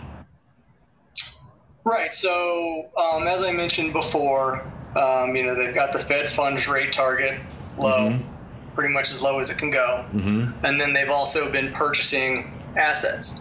And they've been, they never stopped purchasing assets. They've been consistently purchasing assets um, since um, the, the pandemic kicked off. And so, you know, they're so they're looking at two things, and this is what the market is anticipating, and the stock market reacts a lot to this stuff. It's when are they going to taper their asset purchase program? Not not meaning that they're going to sell those assets back to the market, but they're just going to taper the rate at which they purchase. Okay. And then also everyone's concerned about when are they going to raise the rates, which they refer to as liftoff. Uh-huh. So you know everybody's been talking about this for the last several meetings and it's getting a lot of attention um, and you know it creates a scenario where uh, as far as stock market prices are concerned bad economic news was actually good news for the stock market because it meant that the fed wasn't going to taper just yet Ah, so gotcha. It was it was this weird interplay that I've never personally seen before, where we would get a um, like a, a bad jobs report, and the stock market would go up. Yes. Yes. We'll get a bad inflation report and the stock market will go up. And it's because that just means that the Fed would be forced to continue their asset purchases and things like that. So it creates a weird incentive structure and a market dynamic. But anyways, this meeting, you know, what they talked a lot about, and when, when we say this meeting, as you mentioned, this is the Federal Open Market Committee or FOMC, and they meet about eight times a year, scheduled and more if uh, if necessary. Um, and then they come out and they do a, a press conference afterwards, and they release a statement. So um, what they what they did this time is that they talked about a lot in the Q and A, which is um, define like what. Um, what their test would be to determine when they taper. And so they call Right. this substantial further progress to the inflation target and maximum employment. Uh And so what that means is they're pretty much pretty much ready to start tapering. Chairman Powell said he believes that the te- that test is all but met. And so everyone pretty much expects in, in November meeting when they next meet, they're going to announce tapering to begin in uh, in December, you know, by the end of the year, and then end the middle of uh, mid 2022, um, which translates into um, you know reducing purchases by about 15 billion per month for eight months, ending you know sometime in June or July. Now for the Fed funds rate, which you know is really what's going to affect Uh-huh. our um, you know loans and mortgage uh, costs and student loan costs, refinancing and things like that. Um, you know they have what's called I mean that's referred to as liftoff, Mm-hmm. um, and they have their liftoff test, which is you know pretty much in line with what we were talking about previously. Labor market consistent with max employment and inflation on track to moderately exceed two percent. right. And you know the, the the committee sees you know liftoff and rates occurring sometime in 2023. So you know that's what's going to happen over the the medium term for the Fed, and that's really what I came brought away as the highlights of this week's meeting. Got you. So, so this, all these complexities we're talking about too, with like people getting back into the labor market, everything kind of ironing out, as you put it. It won't get to a point where they're going to do liftoff until 2023, where they're at a place they think where they're gonna, where that's going to make sense. It's going to take that that time, another year, year and a half to get there. Yeah, I mean, they obviously have access to great resources of data and economists. Right. Um, you know, it's it's not outside the realm of possibility that they would have to um, be very reactionary and, and, and accelerate that. Like, you know, for example, if all of a sudden, you know, Delta went away next week and everybody went to work and all that pent up demand um, and and uh, you know uh, savings uh, translated into uh, rocketing inflation. Right. Um, right. And you know, of course, they would be you know on on their on the on the back foot, uh, you know, reacting, um, which would not be good. But um, yeah, I mean, like generally, um, you know, one one of the things they do in their statements for these meetings is they survey um, the uh, members of the committee and the remaining um, uh, Fed branch presidents um, you know what they see in terms of like their medium and, and long-term outlook. And generally you know the, the committee is in agreement that rate liftoff will be late 2022 or 2023 and uh, chairman powell also indicated that the uh, group was in agreement on the uh, potential timing of, of the taper so it's you know right now um, i think that uh, they're, they're pretty much in agreement, as I said. But at the same time, when they were surveyed on like the risks to Uh-huh. inflation, for example, they said like the risk currently, as they see them, were more to the upside. As in there could be, you know, not there could be uh, increased inflation, not not to the downside where they would surprisingly see decreased inflation. Right. So. so, so they think it's transitory to iron itself out, but the risk factor, they're on alert though. They're like, well, we're still watching though. There's a possibility this thing will exceed what we think. Yeah, just like GDP. Like GDP, yeah. you know, they're surveyed on their estimates in the medium and long run on those as well. And the risk is to the downside, right? Because right. Like, we don't know. Like Delta seems to be on the decline, but any day now, like a new variant yes. could pop up. And so obviously, like the risk to, to GDP and the overall economy reopening is to the downside. Really, really interesting. And so I actually feel a little more comfortable because it seems like there's all these complex variables, but there's highly educated, sophisticated people. Not that I didn't know that, but they're they're more so watching them and reacting to it and, and making projections based on it than trying to manipulate it kind of before they see it. I, it, I know it sounds convoluted, but I, I kind of understand what they're doing a little better, and it's it seems good. Let me ask you this. With these, you know, what if any impact do these massive spending bills have on monetary policy inflation. I remember last time you we had talked about stimulus. You're like, you know, they allocate certain funding, but it has to actually get liquidated and placed in the economy, and that takes time. I mean, is there what what these massive spending bills that were passed and now are proposed? Do they pose, you know, a risk to to increased inflation? It seems that they would because if you're looking at a basic level where you're just pumping more liquidity into the economy. Right. i mean what what's your p- perspective on that? And i know it could be partly financial monetary political whatever your perspective is just as as you. I mean what's your perspective on those massive spending bills at a time when it seems like we're headed toward recovery? We may overheat but we're kind of keeping an eye on it. This massive spending is it a risk to increase inflation? Is it what we need still? Will it be tapered by our other mechanisms? How how do those affect this this whole situation? Looking. I mean, forward? it depends on what it's targeted at. I mean, if you're talking about, I mean, first of all, as we mentioned before, you know, any any government spending has the potential to uh, increase inflation depending on like what they're spending their money on. Right. Um, so you know, like the but I mean like it's it's just really like where that money is targeted. Like infrastructure, I think is a great place to spend money because right. uh, you know there have been you know studies over the years so that you know in, infrastructure spending uh, increases economic activity and you know really because you know we run these deficits um, in, in our in our governments and our fiscal policy right. is based on our ability to borrow.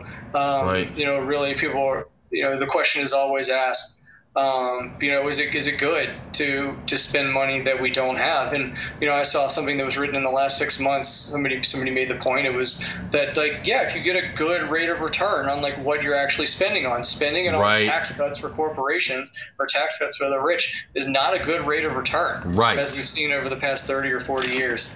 Right. Um, but you know, spending right. on infrastructure is a good rate of return. Yes. You know, spending money bombing third world countries is not a good rate of return. Right. At least not for the broad economy. It's great for the military industrial complex. Right. Um, if I may get a little progressive here. No, you but, can. You do. I know you, and you're welcome it, to, bro. You're welcome to. But infrastructure. That's why I was excited about infrastructure. I think yes. if they also wanted to spend money, I know um, early in this administration they were talking about spending money on something akin to the Green New Deal. Right. Um, you know, that's a great idea too. Like transitioning our economy to the future, however many billions or trillions of dollars it would cost is was going to be an excellent return on investment. So right. it really depends on like what they're what they're spending their money on. Right. But you know, also when you look at you know inflation risks over the next year or two based on congressional action and spending bills, um, you know, you need to look at um, you know they were talking about uh, tax increases. Right. Um, for corporations and rich persons. So, you know, going back to our earlier conversation, that has the potential to slightly decrease um, the money supply. So,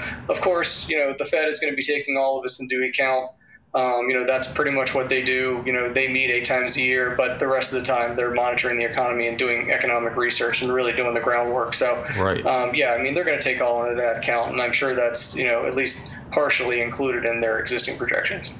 That makes it. That's a great answer, to be honest with you. I mean, it's um, it makes a lot of sense, and I think it gives even more of a incentive for the people, obviously, that have the power, the people in Congress, and who are actually looking at this, but also us, and even advancing opinions or analyzing the different things that are on the table to look at not just the raw numbers of expenditures, et cetera, but where it's going. And like you said, tax increases could actually taper inflation in some ways, especially if we're getting a good ROI on other things we're spending on. You know, I'm a huge advocate of infrastructure. I think we're way behind, so I think it it makes a lot of sense. Um, it's just good. High speed rail all over the East Coast, dude. Yes, that's what I went on Amtrak from Newark to DC, and honestly, it was a great ride. It was like not bad at all. I actually loved it. But imagine if it was faster, like more up to date, etc. I was like, this could really be and I know the Northeast Corridor doesn't have the problem a lot of other uh, Amtrak services do. Where yeah, I take the train south of DC to get to Central Virginia and yeah. share lines that are owned by CSX. Yes. So they're older. You're using diesel because they don't have the open yes. lines anymore, and then also there's you know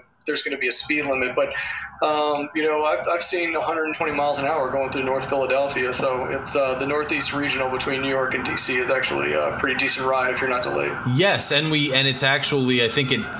I don't know how they do the budgets or whatever. I think it returns like a surplus because it's actually heavily used as compared to some other lines. But we should invest in that a lot more. And I think then the highway systems have all kinds of problems, as we know historically, that contributed to some of our issues with redlining and whatnot. But we can all agree they spurred a lot of development over the, you know, once they were built, a lot of economic development and productivity happened because we invested in these new infrastructure, you know, mechanisms to get around. It's just, it's a no brainer to me. And we're long overdue for that. So it's nice to hear that it's not necessarily going to put us at risk for inflation just because we're spending. It just depends where it goes. So that was just an awesome answer you gave me. It's it's enlightening.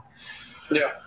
So and the other thing about yeah. the, you know the highways is that you know then this is like a little off topic obviously, but um, yeah, I mean they're always expanding highways. and like Houston's got a big problem. Like DC, they're always under construction. Yes. Um, but you know I wonder what the return on investment is. You know when you're expanding a highway from like six lanes to seven especially right. when the, you know the studies that have been highlighted over the past years about induced demand. Like it doesn't actually uh, decrease traffic uh, to uh, right. uh, expand a highway because it induces demand. People will start moving to that area or start taking that route, and then you end up with the exact same traffic. So I'd be interested to see how they target some of the infrastructure spending and see if they use it to expand highways. I think there's um, unless you're building new highways and not right. existing ones, I doubt there's a high rate of return on that. But yeah, well, no, I, I agree because I think part of the part of the thing that gives me pause on the infrastructure bill is actually how much is earmarked for highway like automobile stuff where I right. feel like a lot more should be in the rails and the ports and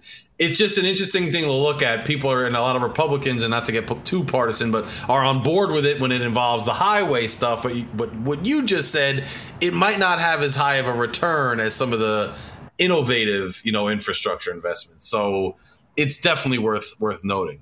Um, dude, we could, you and I are going to talk, and we could talk for hours about all this philosophical stuff. It's always a pleasure to have you on and just personally to hear all your answers and the things you can kind of shed light on. It's just awesome to hear your ideas and thoughts, and it I benefit from it as I as I always do. I know the audience did both live and and who's going to hear it later on the downloads.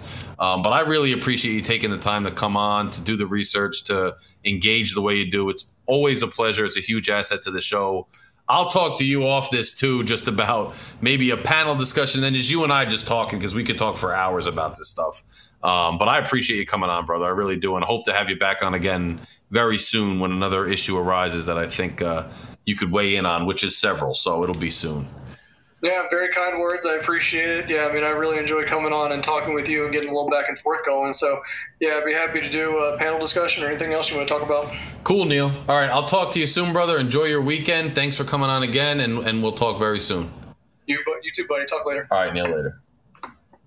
Another another good appearance by another awesome awesome person with a lot of insight.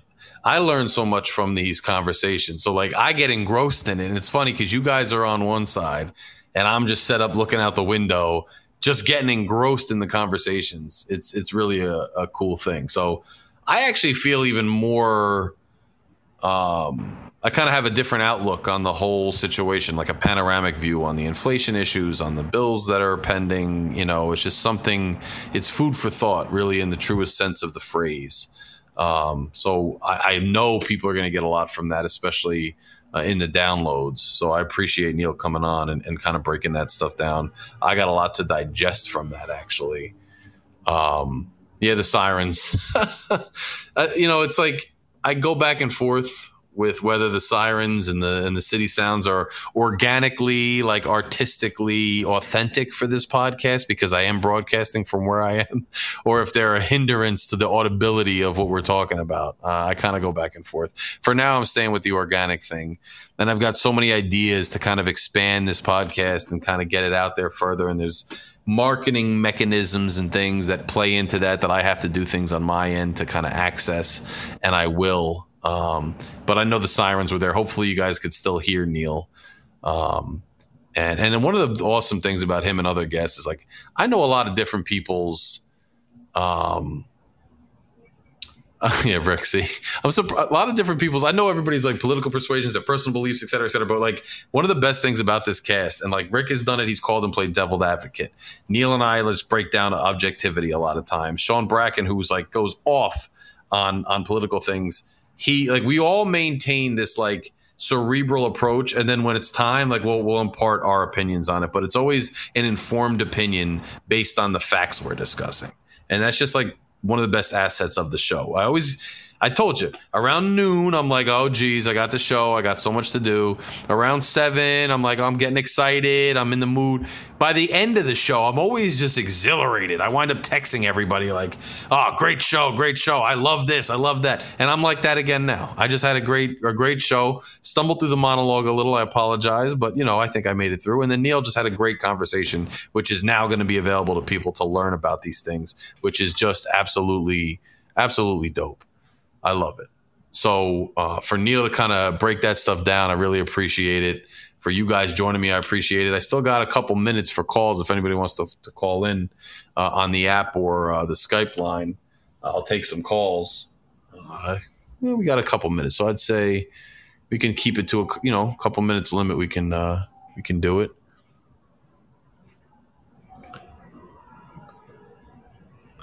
Wanted me to invite God's dog. I don't know why. Was that like a was that a prompt that made sense?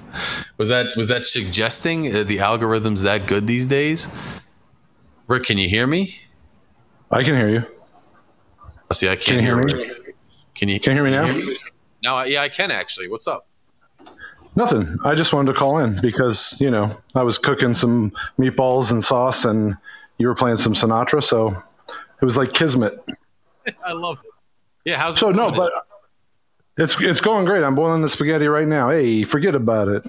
I love it. I love it. So no, but I wanted to call in and just real quick say about this capital thing. Today, my wife had to leave work early. She works like right by the Capitol, and mm-hmm. all these yahoos showed up with their ARs and AKs strapped across their chest, protesting the people who instigated this whole recount bullshit. They're like, we need some real Republicans. Are you so? Yeah, doesn't that just doesn't that just solidify that there's nothing you to change? Yeah, hang on. Like, they, like I'm gonna try to get you off speaker. Huh? I'm gonna try to get you off speaker. Hang on. All right. Well, apparently I don't know how to do that, so let's just proceed. Oh, by the way, you sound great. Yeah, my, it's it works when I don't have my computer on. I had you in the kitchen while I was cooking because that's the only way I could listen to you and cook. It seemed right. It makes sense. Um, saying that they get the lie they want to hear. They're not a real Republican. Like that's where we are. They just want to know. They just want Trump to win. Objectivity, facts don't matter. Even it's their own people telling them. There's nobody they're going to trust unless the person says what they want to hear. Then they're trustworthy. I mean, it's right. futile. These yeah. these people were 100% biased all the way across the board between the politicians trying to hold on to their base and the people doing the recount and the people that volunteered to do the recount. I mean, they asked you questions. If you were a Democrat, you weren't in the recount. Period.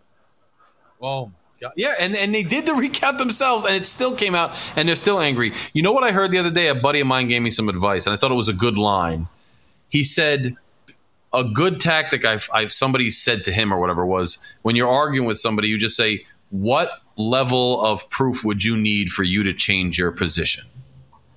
yeah, they're not going to answer that. and if there's no ant, but if there's no level of proof, then you might as well just stop talking to them. And if they specify a level of proof, then go out and provide it to them. But otherwise, like there's no sense in talking. You know, these No. people, it seems like no level of proof like would would would suffice.